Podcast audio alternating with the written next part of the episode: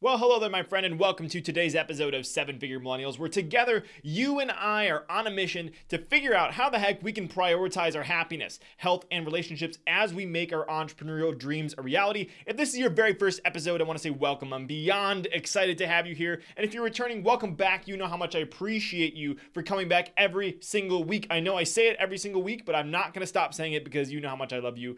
And today's guest, whether you are a new friend or a returning friend, is Eric Allen. And I'm going to do the intro a little bit differently today because of something that I learned from this episode. So I'm going to skip right into the three things that I want you to look out for in today's episode. Number one, why Eric's daily mission is to make at least one person smile each day. Number two, Eric's crazy story of beating his mom's boyfriend up with a cast iron pan for hitting her when he was only 13 years old, being kicked out of the house shortly after that, getting jailed at 18, going bankrupt at 21, to today where he has a beautiful life and family where they are creating a new legacy legacy for the next generation and breaking the cycles that were handed down to him. And number three, how Eric got featured on over 117 podcasts while producing his own show that was in a period of a year and what he learned from it. And um, the reason why I'm recording it differently is because of something that we talked about in that segment. So look forward to that. And you might be wondering at this point, who the heck is Eric Allen? So here's his bio Eric was raised in a broken home, battled addictions, jailed at 18, bankrupt at 21, only to turn everything around.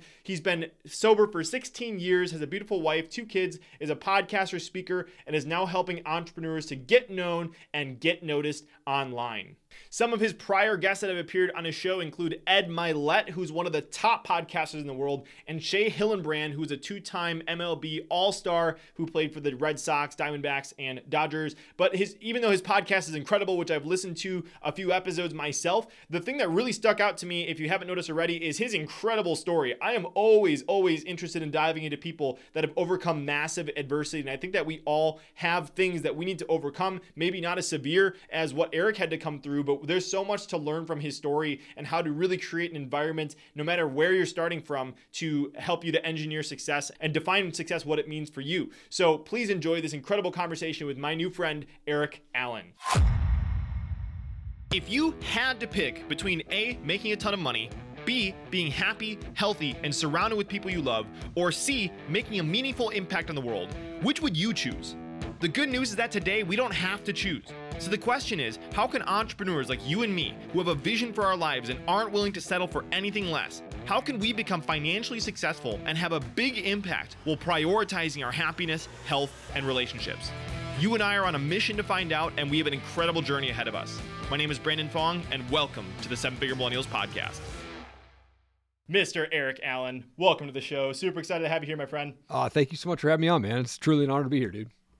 It's going to be a blast. And I know you have an absolutely incredible story, which is one of the main things that we, we kind of initially connected over with. So I would love to dive into your story. But before we get there, I want to talk about the other thing that really stood out when I was researching you for the show, and that is your daily mission. So I came across this on your LinkedIn profile. You have a daily mission to make one person smile every single day. So I would love to kind of hear some of the history of that.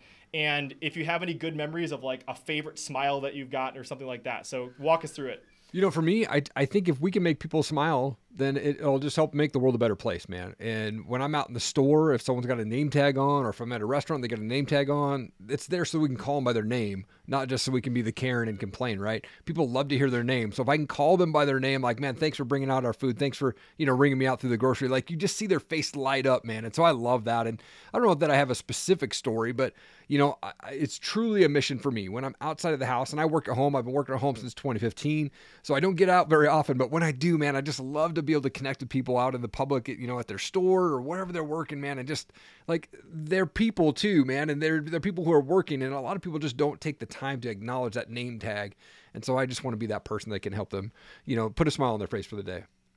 I love that. So let's say someone's listening right now. They're like, okay, I can, I see their name tag. What are some tips. So like if somebody's going to go out today and make an attempt to make someone smile, what are some things that as a seasoned person that has made people smile all the time, like uh, any any like really low barrier things they could do to try to kind of make that happen or get crack that smile for the first time? Dude, you know when you're out and and like especially for me, I go to Costco. I'm a big Costco guy, right? So I'm at Costco all the time. At the end when I'm walking out, they got to check my receipt. Like while they're checking my receipt, I'm looking at their name tag to see who it is, right? And so uh, whenever they hand it back, hey, thanks, Jim. I appreciate it, man. Hope you have a great day. It's super simple. It's not like you're getting in their face. You're literally just saying, hey, thanks, and then calling them by their name. And that's the easiest thing you can do at the grocery store, at restaurants, wherever it is. If someone's got a name tag on, I love to be able to call people by their name. I love that. It's so simple, so so simple, but people love hearing their name. People love having that genuine connection with someone. Yeah. And it's just uh, such a beautiful mission. So I'm glad. I love that. That I know you're big on uh, wins, having quick wins. Yes. That's an easy win that you, any, anybody can have right now is just going out and making someone smile. So if you listening have already kind of picked up, Eric's got a super peppy personality. He's liking people, making people smile. But uh, it's so incredible to see where you're at today from where you came from. So I would love to kind of start by you sharing some of your your background. I know there was a part specifically where you were in the middle of brushing your teeth and Yeah. something happened. So maybe set the scene. Where were you when you were brushing your teeth, and maybe uh, take us from there.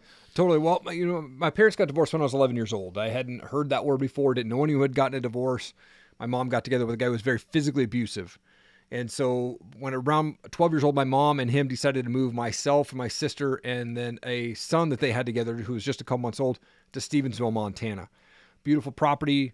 You know, we had five acres, two ponds right by the Bitterroot River there. And the house they rented had three bedrooms. There was one for them, one for my little brother who's a couple months old, and one for my sister. They said, Eric, you to live in the garage.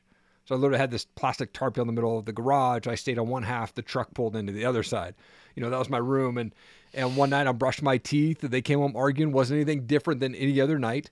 But as I was brushing my teeth, I personally felt like God was saying, dude, you got to check this out. What's going on? You know, so I peek around the corner. The way the house is set up behind me is, you know, the, the kitchen to the pantry to the garage where my room is at. And as I took a look around the corner, I see my mom's boyfriend on top of her and just like boom, boom, boom, one shot after the other punched her in the face. I'm like, I got to get this guy off.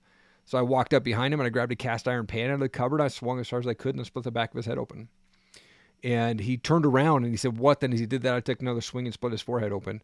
And um, didn't hit him. I mean, I hit him hard, uh, but it didn't knock him out. And I remember, like, the second time I swung, I'd actually fallen over and him standing up over me. He was starting to yell. My mom jumps up, punched him in the face, blood splats on the wall. Like, just crazy you know, the cops show up, take him to jail for the night. My mom doesn't press charges. I got kicked out of the next, or I got kicked out of the house the next day. I had three months left of my freshman year of high school, and uh, that basically set me on a path of destruction for the next ten years of my life.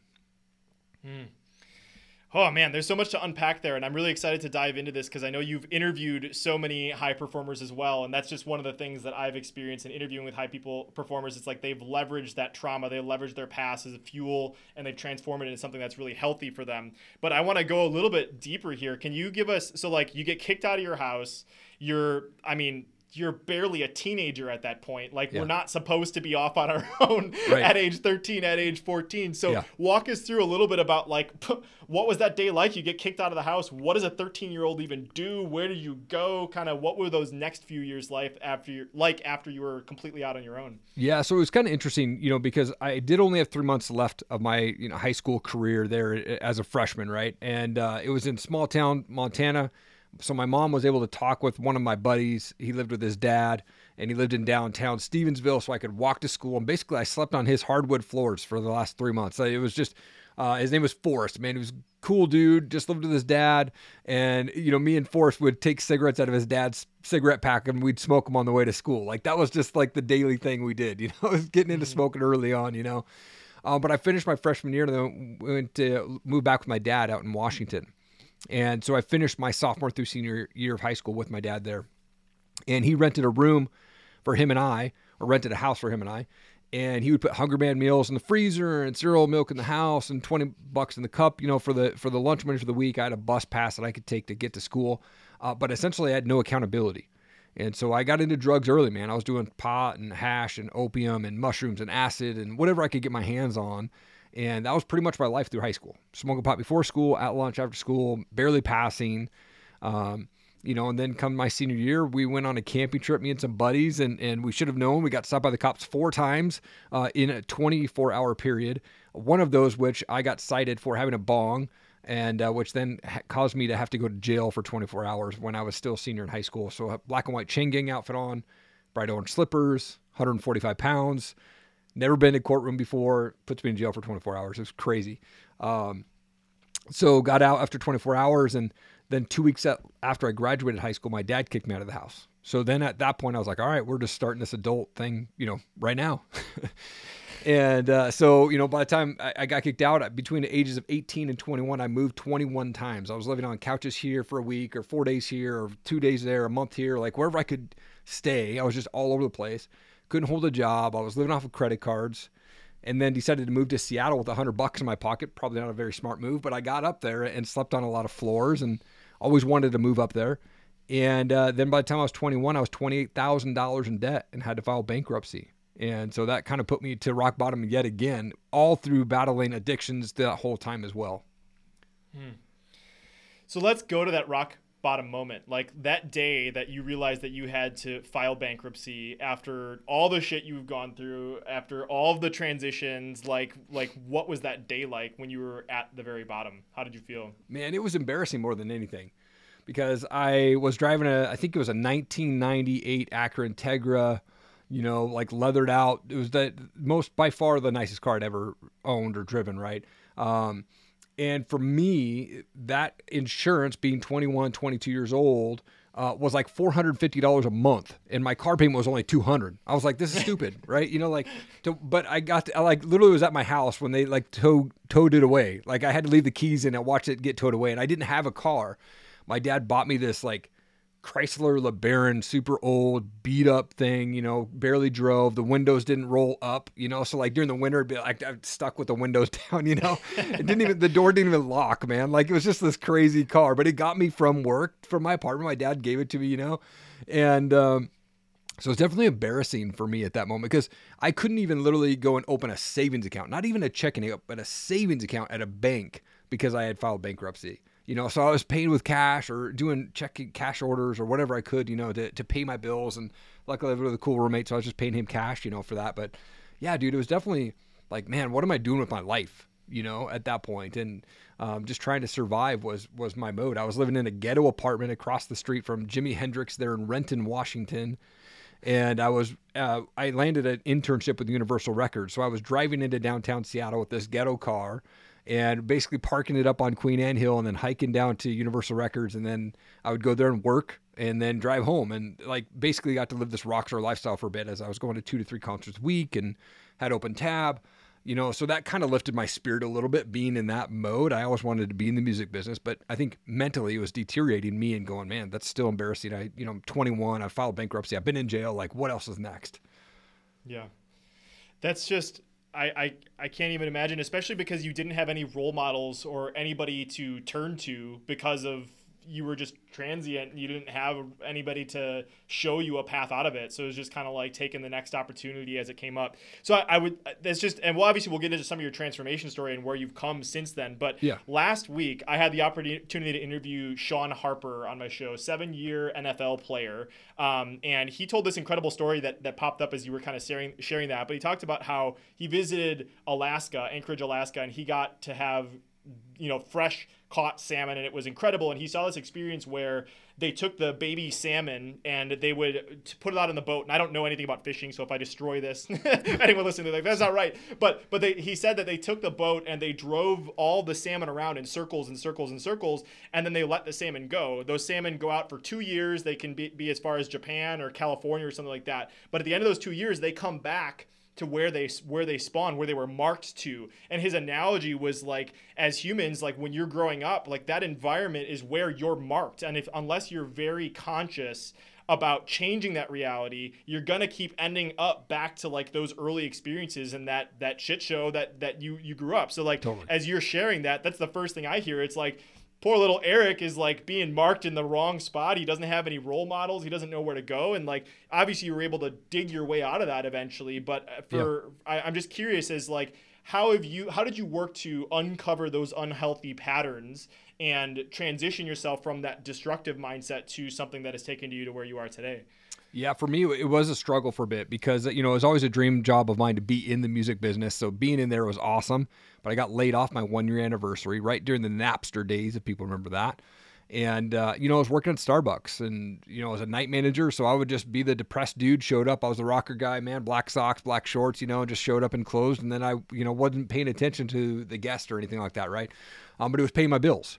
So I'd go there, work at night, go to Starbucks, or I mean, go to the grocery store, grab a six pack of beer, and go to Hollywood Video and grab a movie. And that was my nightly routine: was just drink myself to sleep while watching a movie. And uh, you know, one night a girl had come in and she said, "Hey, you know, we got this cool college age event down at our church. Would you be interested in going?" You know, I'm depressed. I have no friends. She's good looking. Uh, you know, like desperately trying to find friends, right? And so I was like, "Yeah, what time do I need to be there?" And so I got down there, went to this event, and, and ended up like running into all these guys that I knew from the other side of the state, like where I grew up. And it was like, dude, I haven't seen you in four or five years. What the heck are you doing here? You know, it was just this cool connection, right? And I feel like in that moment, God was planting a seed um, to really kind of get me back on the right path. Because it was about a month later, I was partying with the band that I was managing. Literally woke up Easter morning in my buddy's basement after a night of partying and felt God say, dude, you're going down this path that's going to end your life real quick. And I think mm. it was that moment where I started to realize like I'm not I don't want to continue down this path. I want a, a, better life. It's time for me to start breaking some chains here. And so for me, I gave my life to Christ. I quit cold turkey, drugs, drinking, cigarettes, everything in that moment, and just said I wasn't going to go back. And then I called that girl up. I got her voicemail and said, "Hey, thanks for inviting me to the church event. Really appreciate it. Maybe I'll see you at the store." And we were dating a month later, and now we've been married for over 17 years, man. Mm.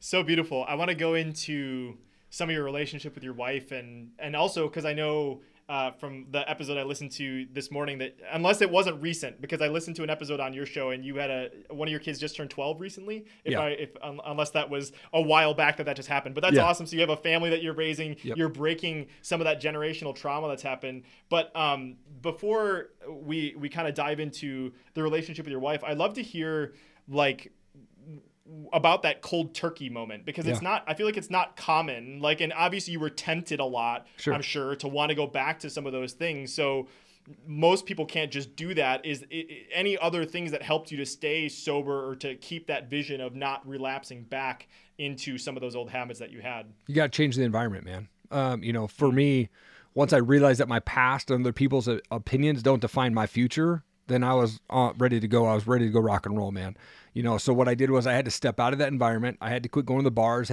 quit hanging around some of my buddies, right? And I actually called them and just told them like, dude, I got to get healthy. I got to step away. And they're like, dude, absolutely, go go be healthy, go get you know right for you. And those guys are still my buddies today. Like you know, but I took about six months off of just going to hang out from hanging out with them. And what I did was I replaced it. I changed my environment. I found guys that were going to the church that had great businesses, that had great marriages, that had great walks with Christ. And, you know, pre podcasting days, like literally, I was like, dude, I want to take you out to coffee. I want to understand your story. Like, how are you doing what you're doing? What things are you doing to have this great marriage, this great business, right? And I would just invite guys from the church and just take them out to coffee and just sit with them and understand their story. So if you want to get out of your environment, one, you got to decide that you want to do it. And then you got to take massive action and you got to change your environment.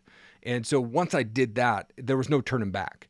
You know, I had accountability guys now. I had built relationships with men who were doing awesome in their marriage and business and walks with Christ. And for me, that's what was most important. And so once I got around those guys, it just fired me up to be in their presence, man. And so if you're struggling with that and you want out, you got to change the environment and you got to go find people that are living the life that you want to live and surround yourself with them.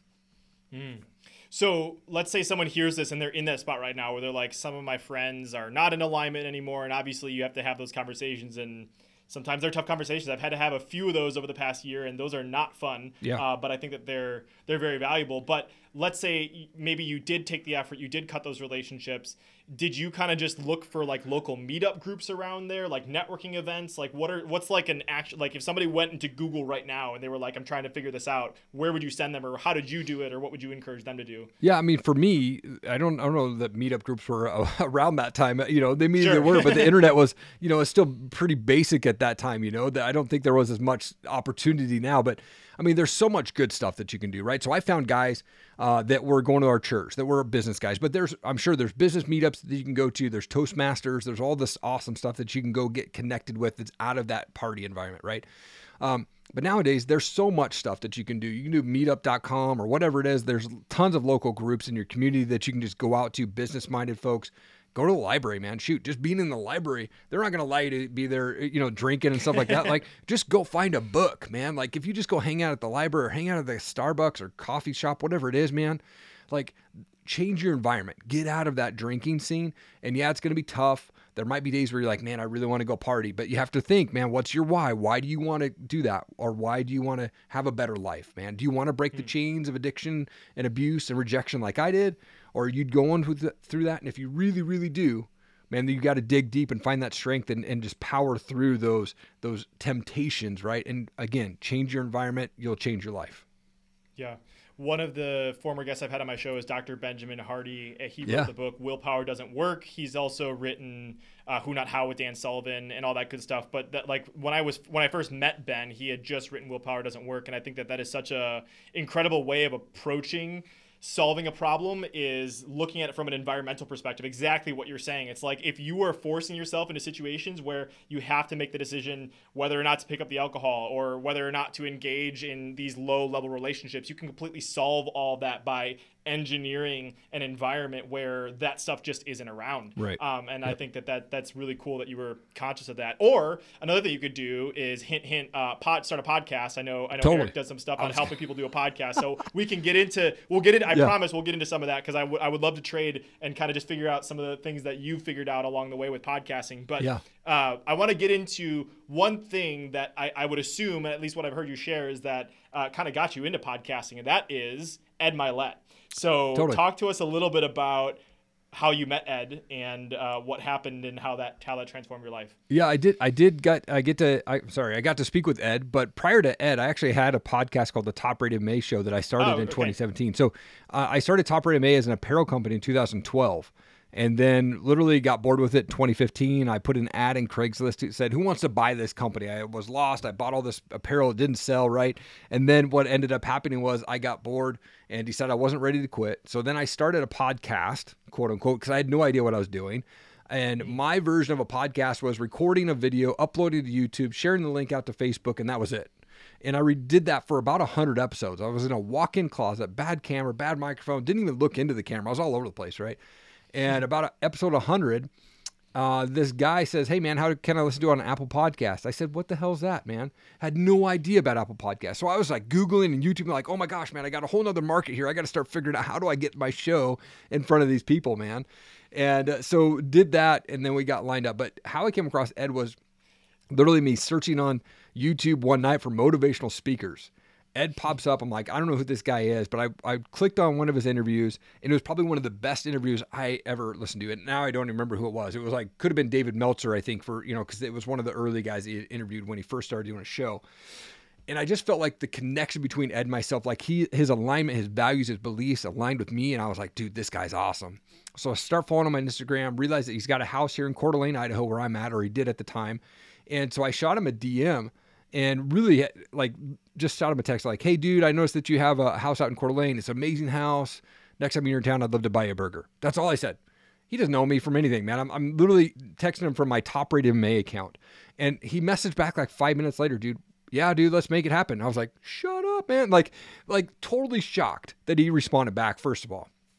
And then, of course, we never did meet up with a burger. But what ended up happening was about three months later, he issued the Max Out Challenge. Now, this is different than his daily Max Out Challenge thing where he says, hey, if you respond within two minutes, you could win stuff. He did an actual challenge where he said, hey, everybody submit a one minute story via uh, Instagram and tag me on it. And then I want to know what you're passionate about. What what drives you to be successful in business?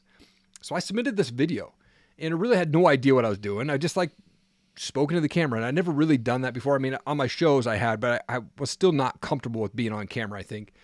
And he kept saying all these, you know, top runners here, top runner video, top runner this. And then like a month later, I wake up to a text message or a, a notification on my phone that I was tagged in a post by Ed Mylett. And I was like, what the heck, man? Open it up. And sure enough, I won this call. I won the challenge, man. There was another one, um, winner called Camp Agape out of California. We both won, and we got to have phone calls with Ed. And so I had started my show, the Eric Allen Show, because of Ed prior to that. And so prior to even talking with Ed, I had Sean Whalen on my show, And then, of course, I win this and I get to speak with Ed. I got to record that and release that. So it was episode 12. I had Ed Mylett, and then it just opened the door to Betters Koulian and Tim Storey and Brad Lea and, you know, Dan Caldwell, Jim the Rookie Morris, and the list has been going on and on. And I just spoke to David Meltzer, man, and just truly blessed to be able to do what I'm doing, man. That's incredible. And just for those that don't recognize those names, obviously you can go check out those episodes on your podcast. Which, before we get any further, the Eric Allen Show. Um, so you can go check that out and make that jump over. We'll be diving into some of that in in a little bit here. But I want to zoom in and and again, just since we I specifically opened with Ed Mylett. If you guys don't know Ed, like big big podcaster, really millions and millions of followers, all that kind of stuff. So pretty big deal. I want to. One of the things that people ask me all the time, and I'm really curious to hear your perspective on this, Eric, is like I've interviewed some pretty incredible humans too. Very blessed to be in that situation. And some people ask me, they're like, how do you talk to such people like that? Like don't you get intimidated or something like that? And so the first few times that i did talk to some people i remember being scared shitless. And so like i totally understand that. So i want to kind of run back to that earlier version of you. And obviously you had been starting podcasting a while but yeah. what was going through your head like 10 minutes before you got to meet ed? This is obviously you were kind of like i am going to use the word fangirl, fanboy. Sure. you know, it's like totally. Yeah. I was a fanboy when I talked to some of these people. Yeah. So what was running through your head? How did you kind of like manage that first call with somebody that you really respected? Well, first of all, I, I got comfortable when I was in the music business. So I started meeting musicians and stuff like that. So I, I was nervous. I was fangirling, you know, fanboy and whatever. Like when I got around bands, because I'm big into music, right? And so I would be like hanging out backstage with Beck, and like got to see my band, my favorite band Thursday, like and hanging out with those guys. And I was like, so I kind of got over those jitters. Um, but the day that I spoke to Ed Mylett was absolutely the craziest day ever. Literally, I spoke to Ken Shamrock, and two hours later, I spoke to Ed Mylett on the same day. I interviewed them both, and so I kind of had the prep with Ken Shamrock, and then getting on Ed. like I was kind of nervous at first, but he is such a great down to earth dude. Like literally shut off everything. He sat on his beach, you know, on his on his property there above the beach there where he used to live, and just said, "Man, let me let me know about you. Like, how can I help you?" Like, was so in tune of how he can help me, man. And that conversation uh, truly defined like what my show is today, man. Just how caring he was and how open he was to help me. And man, he did. He connected me with a lot of people here locally and was able to just give me a lot of confidence in, in building out my show, man. And so absolutely the, one of the greatest guests for sure I've ever had. And it, and it wasn't even like an interview; it was just him and I chatting. But I was able to record that, and then I took a portion of that conversation and was able to release that as my episode. Hmm. Love that. And I would just add on top of that, and I think that's fantastic. And I did listen to that episode, and so it was a really chill, laid back conversation. So it was it was awesome to see him just giving and he kind of started the call. He's like, yo man, like I have another call after this, but like like I'm here for you, like I'll, I'll extend it out. And it was like so he was super chill about that, which is I yeah. think is a point for people to understand. Totally. And that is just helped me so much is that at the end of the day, all these people are just humans. Yep. They're just it's just it's just a human. Like I mean, yeah, they might have done some cool stuff at the end of the day, but it's just another dude and like if you if you take off that lens and you just look to connect with them at a human that where, where you run into the mistakes is where you put them at a different level than you and then yeah. it just gets kind of awkward so have you had a similar observation or would you say something similar to yourself yeah i mean i think he's just a, a great dude overall man it was just awesome to, to connect with him and i think where probably I, I ran into a moment where i was having that fanboy moment was actually when i was a guest on brad lea's dropping bombs podcast uh, mm. you know mm. i flew down to no- in november uh, last year. Flew down to Vegas, got in town at like 11:30, went to his office. We recorded the show at like 11 a.m. and I flew home that night. It was super fast, but going to his shop, like I don't know, just like when I got there, he was outside. He was smoking a stogie with a couple dudes, and so it was just kind of cool, like just hanging out. But I think at first I was like, "Holy crap, man! I'm actually meeting Brad Lea in person." You know, like one of those moments. But super, you know, chill dude, and and uh, just like Ed, man. I mean, these guys, like you said, they're just human, man. And they what they did was they they never none of them like were born into money right? So they had this life, they decided to make a change, they changed their environment, they took massive action, and now they're changing lives because of that. And so I think that's just what we have to remember. And that's what my show really focuses on. When I have a podcast, you know, and, and I'm talking to my guests, I want to understand like where they grew up, what was childhood like for you, you know, what was what was that that journey for them to get to where they're at today, uh, what are they doing right now, and what's coming up next, and that's the whole like focus of my podcast. Mm-hmm. I want to zoom in on you meeting Brad Lea, and this is something that I kind of let me find out where the heck this note is. But you had mentioned I, I want to talk about imposter syndrome essentially for a little bit totally. because it's like sometimes you connect with these people, and like I still suffer from imposter syndrome. I think lots of people still suffer from imposter syndrome, and it's like.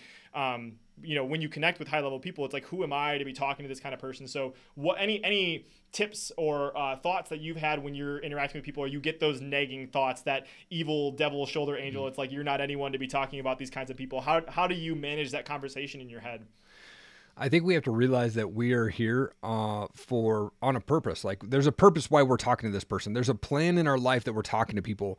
Everything happens for a reason. And if we've been given an opportunity to talk to someone like Brad or Ed or something like that, like there's something that we're gonna learn from that.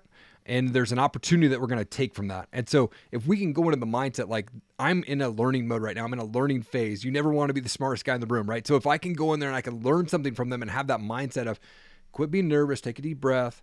This is just a human. This is another guy that's out there trying to change lives. And if I can learn anything from him, well, you know, dude, we're going to learn something whether we're on Zoom or with them in person or whatnot, like just listen to their show. But if you're in person and you can just have confidence in yourself, I get imposter syndrome pops in, man. Like it does for me. Like, oh my gosh, like, am I really talking to people that I'm really talking to, right? But if we can actually just get past that quit listening to the noise and go, man, I've got a there's a purpose and a plan on my life right now, and I've been given this opportunity. I need to take full advantage of that and have confidence when we're talking to that person. The door's just open wide open, man, and, and podcasting helps us do that. Yeah, and even if you don't have a show, if you're not talking to high profile people, I know co- like imposter syndrome creeps in all over the place. It could totally. be you starting a new venture. It could be you starting, you know, a new j- job or whatever the heck it is that you're you're about to do. It's just like I just I think it's so it helped me a lot to know that literally everybody feels imposter syndrome and like yeah. like even even the high level people that we were talking about today. So it's normal if you're feeling that, and I love that kind of mindset of just you know you're here for a reason, and that that um, at the end of the day we're just here to contribute. So. I love that, and let's let's. I'm going to start kind of segueing into some of the podcasting stuff, sure. but. I, I keep saying, but before we do that, that's this is like the fourth time I've said that now. But before we do that, yeah, yeah, I I I want to talk about um your. I I heard on another show you talked about like you never used to tell your story. Yeah. Like like the that that that beautiful story that everybody just heard about like you cracking the guy in the back of the head with a frying pan, like living in a garage. That was something that you used to never share. And I guarantee, you know, you you've been on over a hundred podcasts in the in the past few years or in, in one year, and it's like yeah. you shared that message. And there are people that I guarantee that story has changed their lives. But I mean, as somebody that used to never share my story, I used to be scared of that too. And I thought this would be a really cool conversation to talk about the first time you decided to share that how you kind of got over sharing that and maybe if somebody has a story that they feel like they should share but they're scared to do it what advice would you kind of give them? Dude i was 39 years old i think when i when i shared my story for the first time publicly. Like you know people that i knew knew my story but i'd never really shared it online never really talked about it on a previous podcast interview or anything like that. Uh, searched online came across a guy named pete vargas and uh, if you don't know who Pete Vargas is, definitely go recommend. I'd recommend you go check him out. Amazing speaker, amazing story. But he talked about this like share your story challenge, like you just building your confidence. And, I don't know what it was or why this was that happened. Again, everything happens for a reason. But I come across him and he starts talking about like your story can change lives. And I think I was in this moment where I was like just not feeling like I was making a difference in the world. Like, yes, I was married and I had amazing kids and I love that. But in regards to like outside of a marriage, I didn't feel like I was doing much. I was kind of going in between jobs and stuff like that. And so when this opportunity came up, I was like, all right, maybe God's giving me this opportunity. And I remember like going, do I want to share my story publicly? Because I know that people are going to ask questions. So you can watch the full video that I actually recorded originally on my YouTube channel. It's like eight and a half minutes long.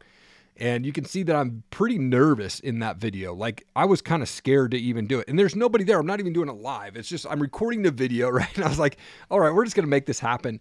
And I recorded it. I edited it down to whatever eight and a half minutes it was. And then I took it down to my wife and I said, I showed it to her and I'm like, do you think that I can share this out? And she said, Man, I think that's really good that you'll share it out, but I need you to understand that there's going to be people in your family that are going to start to ask questions. That are going to, you know, that are going to come across that that may not know that story or may not want you to share that story.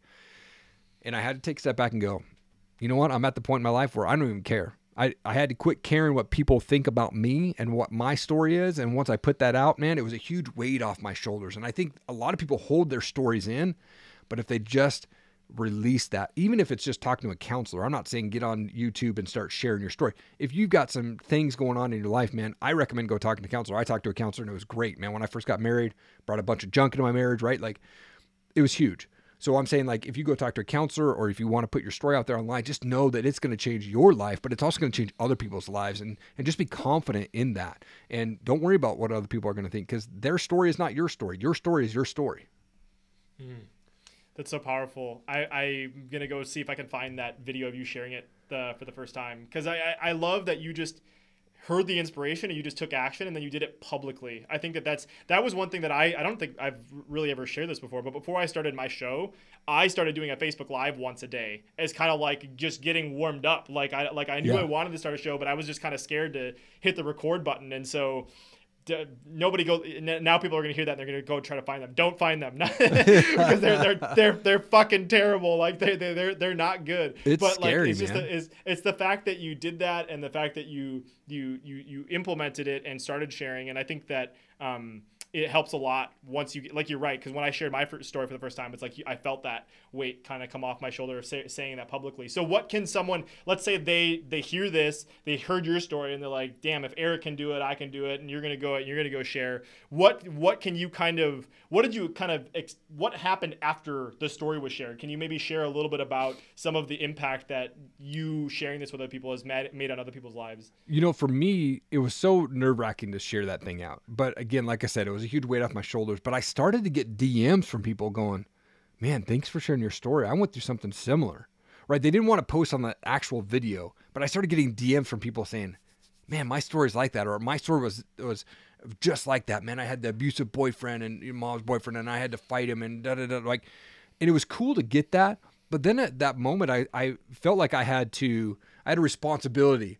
For me personally, I wanted to start praying for these guys. Like, man, if I was able to share my story, and make an impact on these guys, I want them to share their story and start making an impact. Lord, give them some confidence, give them some some peace about sharing their story, whether that's public or a counselor or someone that they know. Like, if they can just get out there and do that and just start to feel peace about that, man, that's what I started to do, man. It's just I started getting a lot of DMs about people, and it, for me, it was just like, man, that's awesome that they went through that, but man, I'm gonna pray for healing over this guy or this gal. Yeah. I think everybody thinks that they're kind of a special snowflake that like that this is the only I'm the only person this has ever happened to. Obviously your particular circumstance is your particular circumstance Sure. and I, I hope I, I'm come, conveying that in a way that like no matter what you listening have, have gone through like I'm sure there's some shit but um the, like the human experience is the human experience you know Yep. and so that like even if somebody shared a message like Erik er, and it's not exactly like your story you can at least resonate with some of the feelings that Erik had going through that and so um yeah I would just uh, thank you so much for sharing kind of your experience of opening up and sharing that because I think that's really powerful for people to talk about. So uh, now that I've said uh, we're talking about one other thing before a bajillion times, let's actually talk about podcasting. So Cool. I, I'm really excited to talk about this because. Um, I looked up before we hit record. At least today, you've recorded 153 episodes on Erik Allen. Before you shut down Top Rated MMA, it was at 256. You've been featured on over 110 podcasts. I'm sure this is like the 125th or 130th. I don't know where you're at right now. Yeah. But um, lots of you know you've been through the trenches. You you like you said before, it's like you didn't even know what Apple Podcast was when you started. So Totally. you figured things out the hard way. Um, so I have a few things that I'd love to to chat about, and um, maybe one of them is um, I'm trying to figure out wh- where I want to start. But getting on 100 podcasts, I think lots of people are interested in getting on other shows, and I know that you kind of help other people do this now. Yep. Uh, but I think that it really will help to kind of peel back the the onion on how this is done. Uh, so let, I have a few questions under this, but basically, I, where can someone start? Is like if they want to start getting on shows, what are some things that you would encourage them to start doing? They literally go find a podcast that they resonate with, whatever the storyline is. They could be talking about quilting for all I care. It doesn't it doesn't matter. Whatever they're passionate about, go find a podcast that's doing that, right? Follow them on social media and shoot them a message. And you could just be like, "Man, that's awesome. I love what you're doing. And here's my story. I'd love to be able to, you know, if you're open to guests, I'd love to be a guest on, right? So if you're not promoting yourself, no one's going to promote you. You've got to go out and do it yourself. And there's a lot of Facebook groups out there that you can go and join in, and they're like the find a guest, be a guest type rooms where you can literally go in there and say, "Here's my story." And then there's all these podcasters that could go, "Hey, man, I'd love to have you on my podcast. I'd love to have you on my podcast." And that's what I did. I found these groups, and I posted my story in there once a quarter in 2021. And I just said, "Boom, here's what I'm at. I have a goal to be on a guest, or I have a goal to be a guest on 100 podcasts this year." And I just told people that right off the bat. Like hmm. my goal is to be on as many podca- podcasts as I can this year and that helped me get booked, man. So I finished 2021 doing 117 interviews on other people's podcasts on top of releasing 100 of my own episodes. Um, so if you're trying to get on other shows, do it, man. Promote yourself. Reach out to podcasts that are out there that are similar interest and ask if you can be on the show. It's very simple. I, yeah, very simple, simple but not easy. I'll put I'll put it that way. Totally. like you have to. There's lots that goes into it, and so I'll, I'll add on another resource that's been really helpful for me is Listen Notes. Yeah. Uh, Listen Notes is a podcast search engine. You can find all the podcasts on there, so that's another great resource. I want to talk about. Um, because I w- I'm starting to get on other shows right now, and being on 100 shows, you see the good, the bad, and the ugly when it comes to other shows. Totally. Uh, and maybe, I don't even know, Erik, maybe Erik, maybe he's having his worst experience ever on a podcast today right now. He's like, how do I get the fuck off with this Brandon guy? But but it, I want to I, I want to hear about some of the, the the worst experiences you've had and some of the best experiences you've had because I know that when I've gotten on other shows, it's helped me to optimize my show because I'm like, Totally. I did not like that. I like that. I'm borrowing that. So, um, can you share some of the? so let's start with some of the worst experiences. What are some of the pitfalls that you've experienced, bad experiences that you've had as a guest? Obviously, uh, you know, if you like, not sharing any of the, the, the details, but Totally. share some of that stuff. Man, yeah, it's rough when you're when you're just kind of throwing it out there to be a guest. Everybody wants you to be a guest on their show, which is it's. I mean, it's great promotion for me. I can get my word out there, but, um, dude, I was on a show one time where this guy was he wasn't recording video, but I was. He had camera on, so I could see him. Literally, this is it's the strangest thing. He had YouTube live on, and he was recording himself talk to me through a microphone that he was only recording the audio of. But it so it was it was set up very strange. So I could literally see him talking into a microphone into a camera, not looking at me because I was on his YouTube channel. I was watching this thing. But he wasn't I think he forgot that he was like actually on camera because he would ask me a question and I was responding to him and then he'd be looking all over the place like this and he'd be picking picking his nose, dude, and I was like, "What is going on, man?" Like absolutely crazy, insane stuff, dude.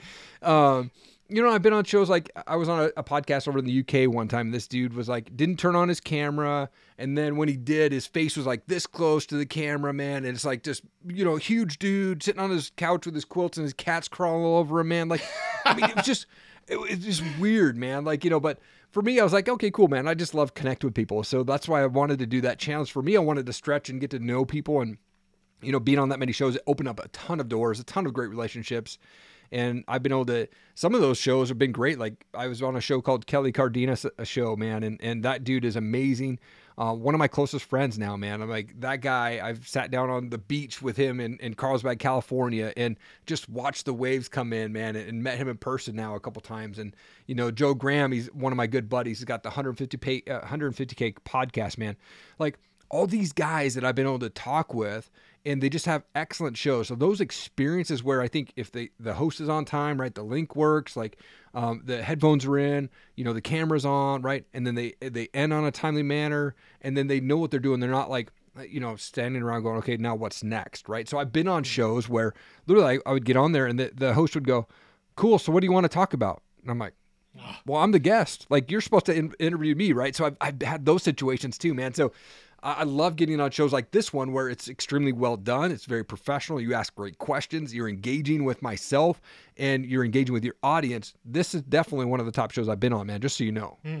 Thank you. I really, really appreciate that. That means that means a lot, especially having been on over hundred of them. But I, I would so I would love to hear some of those best experiences. Like, because I've been on a show. Like, I'll say right now, at the end of every show, I always say to everyone, I talk to the the audience and I say, if you're listening right now, this is your first time, I want to say welcome, and if you're returning, I want to say welcome back. How much I appreciate you. And I, I so like this whole thing where I like I say it at the end of the show. But that came from being on somebody else's show. I'm like, wow, I love that he's honoring his audience and kind of recapping what happened. So like that was something that I borrowed from another show. I'm like, that is that is awesome, and I want to make sure that I honor my audience and tell them how much I appreciate them. So what are mm-hmm. some of the best experiences or things that you've picked up that you weren't doing that you started doing as a result of being on other shows? So I didn't do an intro for the longest time. I literally would just like, um, you know, what I started doing when I when I first started podcasting, I would record myself doing an intro. Like I would just kind of say, "Hey, here's my guest today," da da da da, and then I would leave it at that. And I felt like as the the shows went on, as the other shows that I started to join, some people were doing that, some people weren't. But I, I started to realize that the shows that were really successful, they weren't doing that. Like if you look at Ed Mylett show, it starts off with a one minute trailer or a two minute trailer of the actual show. It's not him jumping on saying, "Man, I've got David Meltzer on here right now." Da, da, da, da. it was just like boom, jump right into the storyline. Here's a quick trailer to catch the guest or c- catch the listener, right? And then it goes right into his intro and then right into the show. And so that's one thing that I picked up on being on other shows is some did that, some did it really well, and some did it not so good. But for me, I started now you know, realizing that as I'm editing my shows, because I edit my own shows, is I pull a one minute clip out and I put that at the very beginning. It's the first thing that people hear or see when they see my show is it's a hopefully an impactful one minute clip. And that hopefully will drag them into the rest of the show. But that's what I did. But that's something that I implemented after being on all those shows. Mm, I love that. And it's so, you know, like the first chunk of the episode is the most important part. It's like someone's determining in the first 10, 15 seconds if they're going to listen to you. Totally. Which I, I, I think I borrowed this from Noah Kagan. Uh, he got Noah Kagan Presents. But like I always say, three things that people can look for. Uh, like three, look for th- three these. Geez, speak words, Brandon. These three specific things in the episode. You know, to kind of like, and I make them curiosity uh, invoking, and so I think that's really important. But I think uh, that's that's a great insight. Is just like starting your show out really strong.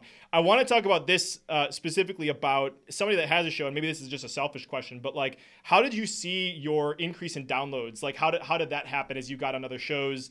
Did you see a direct correlation with getting out on other shows? Just I want I want people to know what to expect because I think there's lots of um, fantasy about being on a show, or totally. there's some like people that build up their show to say it's bigger than it actually is. Um, so I, I kind of want to hear some of the concrete stuff. It's like, did you see your increase, your downloads increase? Did you see if you were giving away a lead magnet? Did you see those get downloaded? I kind of want to hear about the your experience there. Yeah, for me, I've never been a numbers guy, so I never paid attention okay. to the numbers of downloads on my show until last year. Um, I knew that I was getting close between my two shows up to my 10,000 download. And so I was kind of keeping an eye on that, but I really have never gone, oh man, I only got 50 downloads this week. Oh, I only got sure. 200, right? It doesn't bother to me. I don't do podcasting for the numbers. Mm-hmm. And mm-hmm. I think that's what helps me kind of stay strong with it. I just don't pay attention to the numbers. I just don't. Mm-hmm. It's not something that drives me to be do more podcasts. And um, so I think, you know, when I'm coaching clients, I always tell them, like, be okay with sucking as a podcaster. Be okay with just sucking it up for the first couple episodes, for the first couple months until you can get your flow going and adapt as needed. But be okay that you just suck when you first start.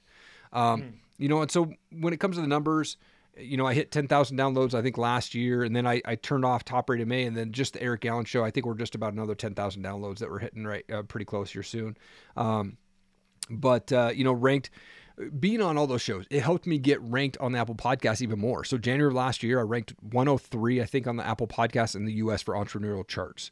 And then mm. I was on probably three or four UK uh, podcasts in a row. One time it just happened to line up that way and my podcast went to 202 in the UK entrepreneurship podcasts. So mm. you know you definitely start to see it. And I'm on Listen Notes, and you know I'm on Chartable, uh, which are two sites that I would definitely recommend checking out, if, especially if you're a podcaster. Be on those sites, you can go check them out, and um, you can see where you're ranked. And you know, blessed to be able to be ranked in the top two and a half percent uh, globally of all podcasts, which is, you know, for me, I'm like, cool, right on. You know, I love it. Like, it, the numbers don't bother me, but I think after being on all the shows, what that did was it opened up more doors to be on other other shows. Like someone pe- reach out to me, man, I heard you on this guy's show. I want you on my show. And yep. I, you know, hey, I was a guest on your show, and I let me recommend you to this guy, right? Like I started just blowing up from there, and ended up with some really, really awesome opportunities because of me either being a guest on their show or they were a guest on my show.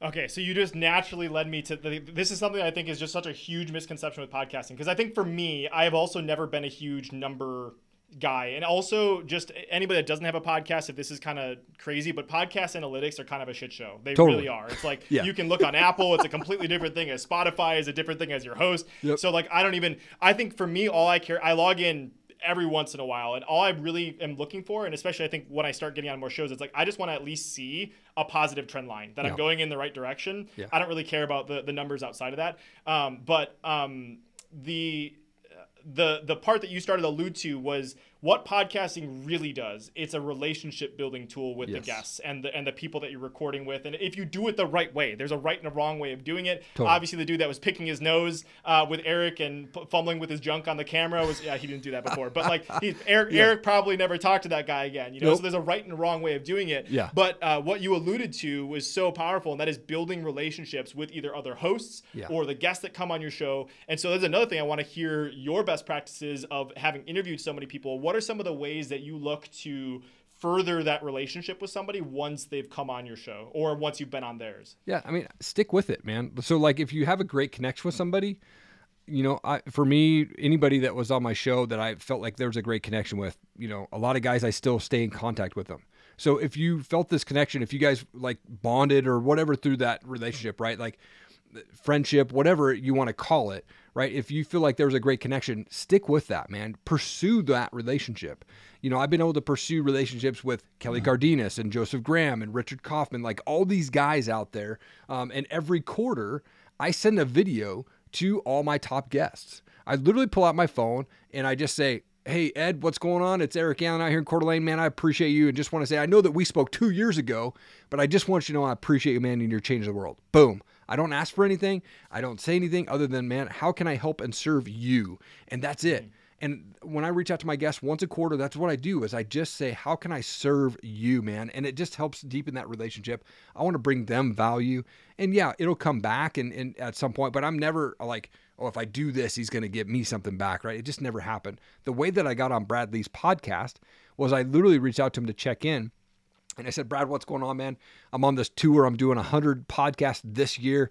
I just hope that you're doing great. If I can help you out with anything, let me know. And he responded back, said, Fly to Vegas, we'll get you on the show. And I said, Oh shit, that's awesome. Boom, let's go, man. Like that's how it happened, you know. And so that's how I got on Brad's show.